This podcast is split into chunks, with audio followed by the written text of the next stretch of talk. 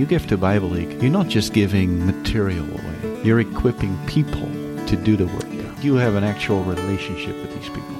Welcome to the Word in Action podcast from Bible League International. I'm your host, Michael Woolworth. It's often assumed that ministry executives are confined to the boardroom. Well, that's simply not true for today's guests, Jos Snoep and Leanne deKoning. Leanne is Executive Vice President of People and Culture at Bible League, and Jos is President and CEO. And they sat down with me to talk about their recent trip to Egypt and South Africa.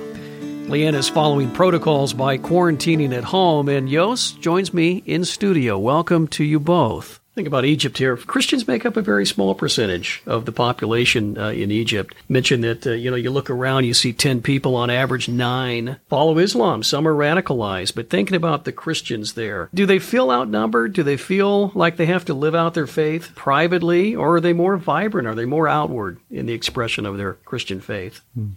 There's a relative freedom in in Egypt uh, for for Christians. You know, they're they're protected as uh, as an official religion. In practice, uh, I think it's still really quite hard, uh, especially in rural areas. We we visited a church in the rural area, and we got to experience some of that tension. Uh, as we were going into the area, we actually got a police escort. Uh, driving us towards the church, and and the reason for that escort was, uh, you know, the, the Egyptian government and the police. They're very concerned about the calm and the rest in their communities. Um, and you know, a foreigner going in there and, and is, is a is a potential risk for for unrest uh, in the community, but also for us as visitors. So that tells you that there is absolutely tension. And we actually heard of of in that community of of somebody you know being uh, I don't know if the person was killed, but but definitely very you know very heavily arrested or, or violated uh, who was a Christian. So uh, I think there's a lot of a lot of tension in those communities. Yeah. Thinking about South, South Africa, Leanne, I heard you talk about uh, getting to, to visit with some of the church planters there, and and how uh, exciting that was to, to, to meet those folks and to hear about their ministry outside of Johannesburg. Uh, talk about meeting some of those church planters that use Bible League resources. Uh, we were able to travel to a, a small church um, and and had uh, maybe um, a dozen or fifteen people uh, gathered together. Uh, we came into the church and and we just started praising God together. Um, it was just a really special blessed time uh, with these church planters. And then there was an opportunity for anyone to come forward and just share. And I remember one lady in particular, she had so much uh, just joy in her heart. Um, she was a younger woman um, and she had gone through the church planter training program.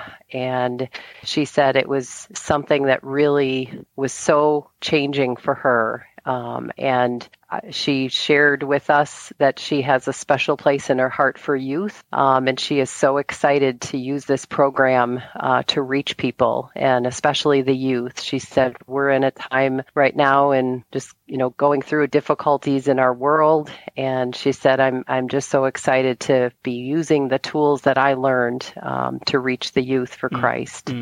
Let's talk about church growth in either place, Egypt and South Africa. Now, if you follow Barna Research here in America, they keep a finger on the pulse of, of religious life and, and, evangelical church growth. They will tell us that church growth here is uh, it's on the uh, decline, right? It's stunted. It's even on the decline, primarily because of COVID. And then nones, those that no longer identify with religion. I, I know we don't have search results in front of us, but is it your perception that the church is growing, Leanne? We'll just kind of linger in South Africa. You know, from um, I think the the areas that we visited, especially the rural communities, um, there there's there's an excitement. Um, I, I sense that you know there's there's growth happening, um, and I think especially in the areas that we visited outside of Johannesburg, that I, I see growth happening.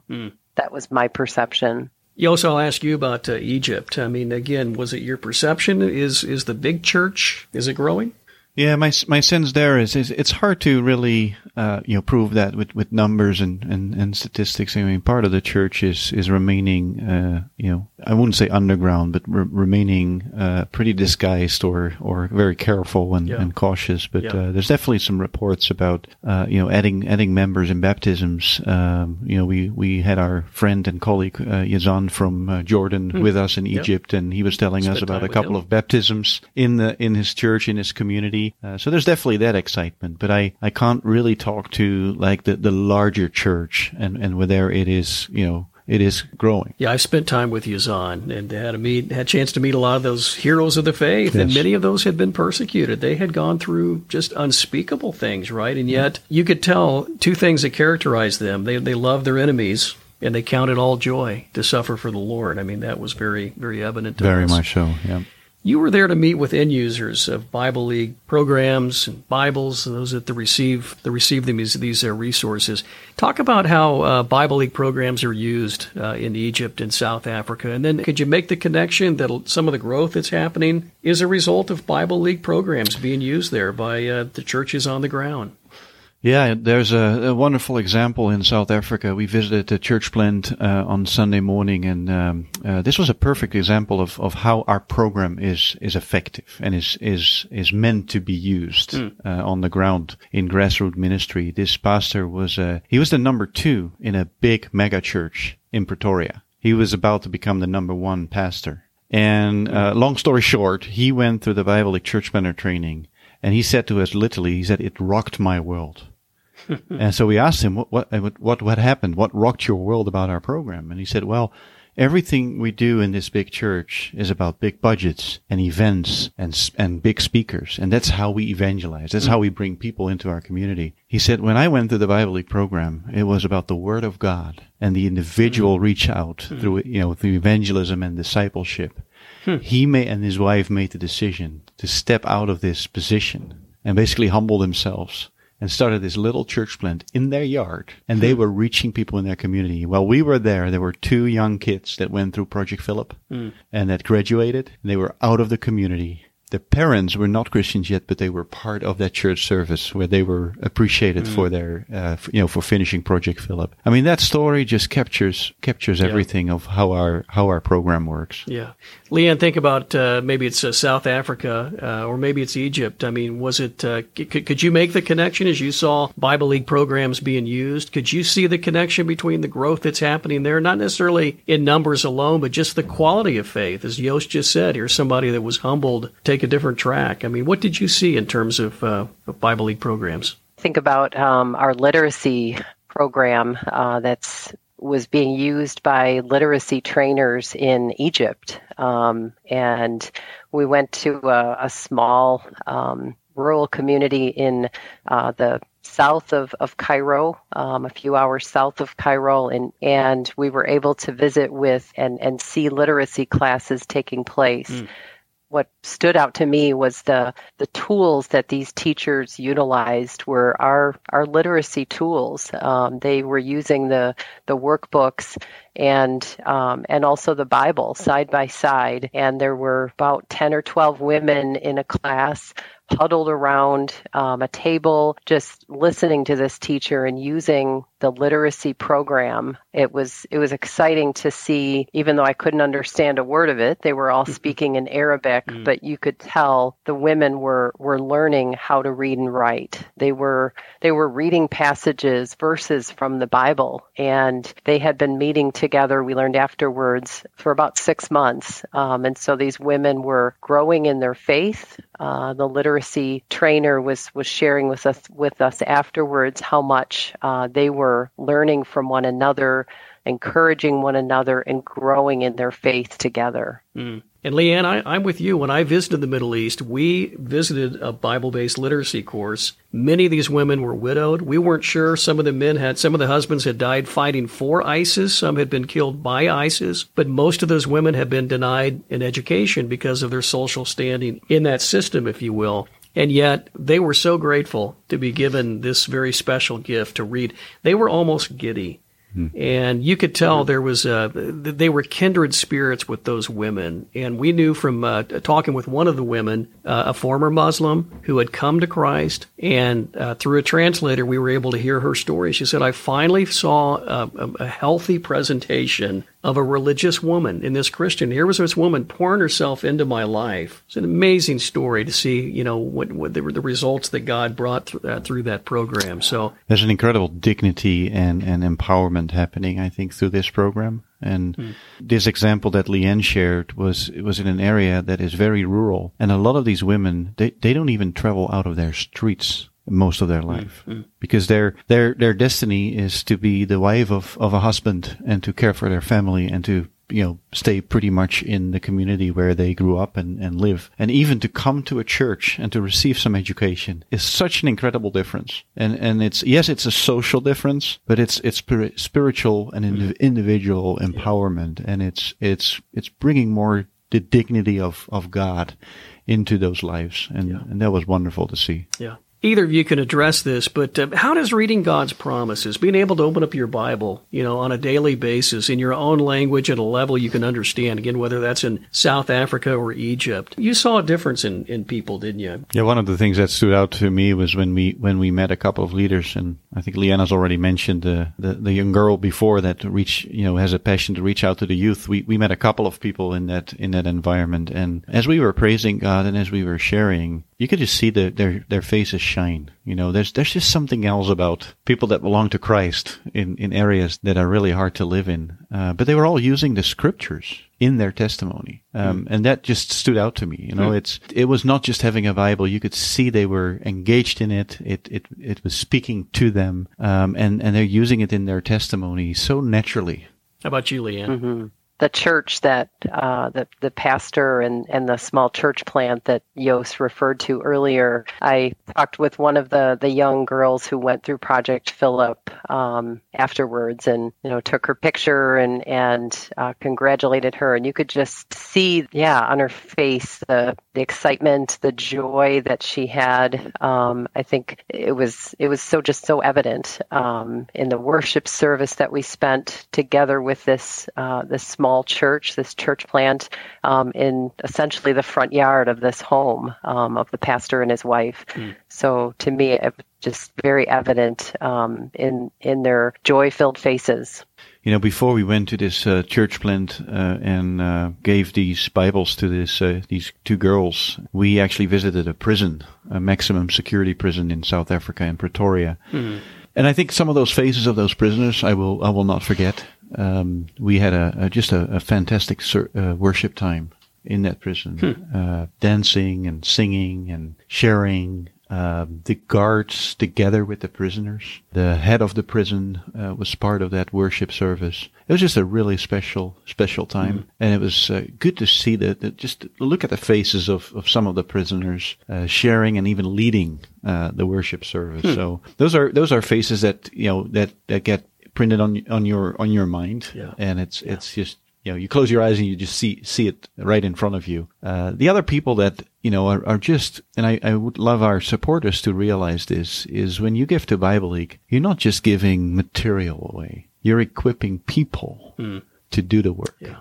Joyful people and one of our people in South Africa, he goes into the prison, you know, multiple times, and he does it with a joyful heart and with an incredible service. And, and to see him connecting with those prisoners as, as his friends, as his brothers, hmm. uh, was just, what, what that told me was you have an actual relationship with these people. Hmm. Uh, and it's your honor and my honor, the honor of our supporters to know that we support those people that, that go into those, those places. Jos and Leanne, we live out our Christian faith with relative ease here in America, right? Uh, I mean, when I worshiped on Sunday, I didn't worry about somebody storming the, the pulpit and dragging my, my pastor out. I've known of pastors in the Middle East. That's happened to them, right? How can we pray for Christians now that you know what they're up against in a place like Egypt or South Africa. Yeah, as as we said earlier in this uh, podcast, there's a lot of tension in both countries. Either you know on the religious field with with different uh, religions present, or the poverty and the the social uh, disparities that there are uh, in in South Africa. So I think Christians need a lot of wisdom to to live in those environments. Uh, so so pray for that, and and in that pray for the boldness of, of Christians to share the mm-hmm. gospel. Uh, there is, you know, people, the Christians want to serve and they want to go out. Mm. Um, it's, that's not the question. Uh, so, uh, yes, it's good to pray for Christians that go out, but they are there.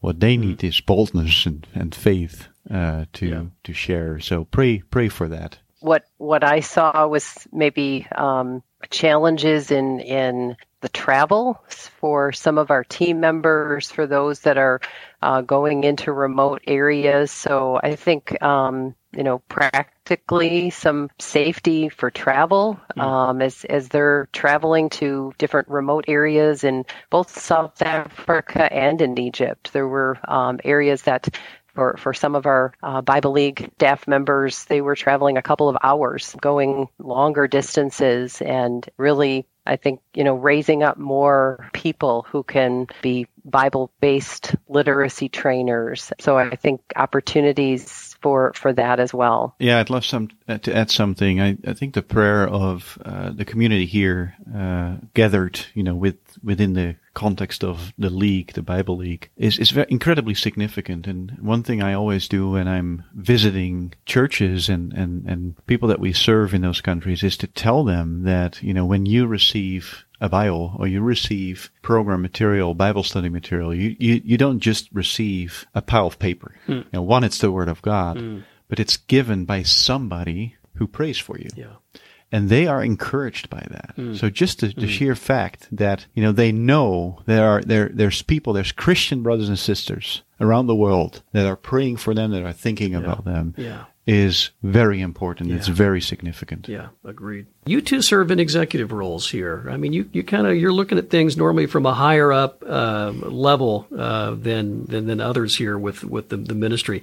How important is it for you to kind of get out of the boardroom, come out of your executive offices, and go to the field? I mean, we were talking about the price you pay to leave the greater Chicago area and to go to places like Egypt and South Africa. You know, it's 20 something hours in the air. It's all the inconveniences and frustrations, a different culture, you know, uh, with, with traveling and just interacting with people. But how important is it, uh, Jos and Leanne, as executives um, with this ministry to, to, to, to get out there? And to meet with our staff, our partners, the end users, just Christians in general who are in places like Egypt and South Africa. How important is that to you personally? It's it's really not a sacrifice at all, to mm. be honest. It's uh-huh. it's an incredible joy and mm. privilege to mm. be able to meet Christians all around the world and to be to be part of their life for a mm. few days. Um, I I consider that an incredible honor, and I think it's incredibly important. We we serve the church, uh, we serve God, we serve our brothers and sisters, and if we, as executives, but I, I, believe as, as Christians, if we are not looking to those that are marginalized, that are, that the, the eyes of the world are not on those people, you know, the more important it is for, for the church to have and to have the eyes on, on those people. So it's really a matter of uh, wanting to be there where uh, where we have where we are called to serve and to uh, to understand what, what's happening there, to listen to what are the real problems that our that our teams and that our people are facing, so that decisions that we take on an executive level help them. I mean, that's the whole that's the whole goal. Well, I love that perspective, Jos. Thanks for sharing that. It's a great way to end our podcast today. You've been listening to Leanne deKoning and Jos Snoep, executives here at Bible League, talk about their recent trip to Egypt and South Africa. And I love all that you've both shared about meeting people on that trip you'll never forget and seeing how God is using Bible League International to touch those nations with His good news. Friends, thank you for listening today and for supporting Bible League with your prayers and financial gifts. Will you follow Bible League on social media? You can find us on Facebook, Instagram, Twitter, and YouTube. And you can sign up for our e newsletter and verse of the day at BibleLeague.org. That's BibleLeague.org. And let us know how today's program impacted you. Email us at podcast at BibleLeague.org. I'm Michael Woolworth for the Word in Action podcast.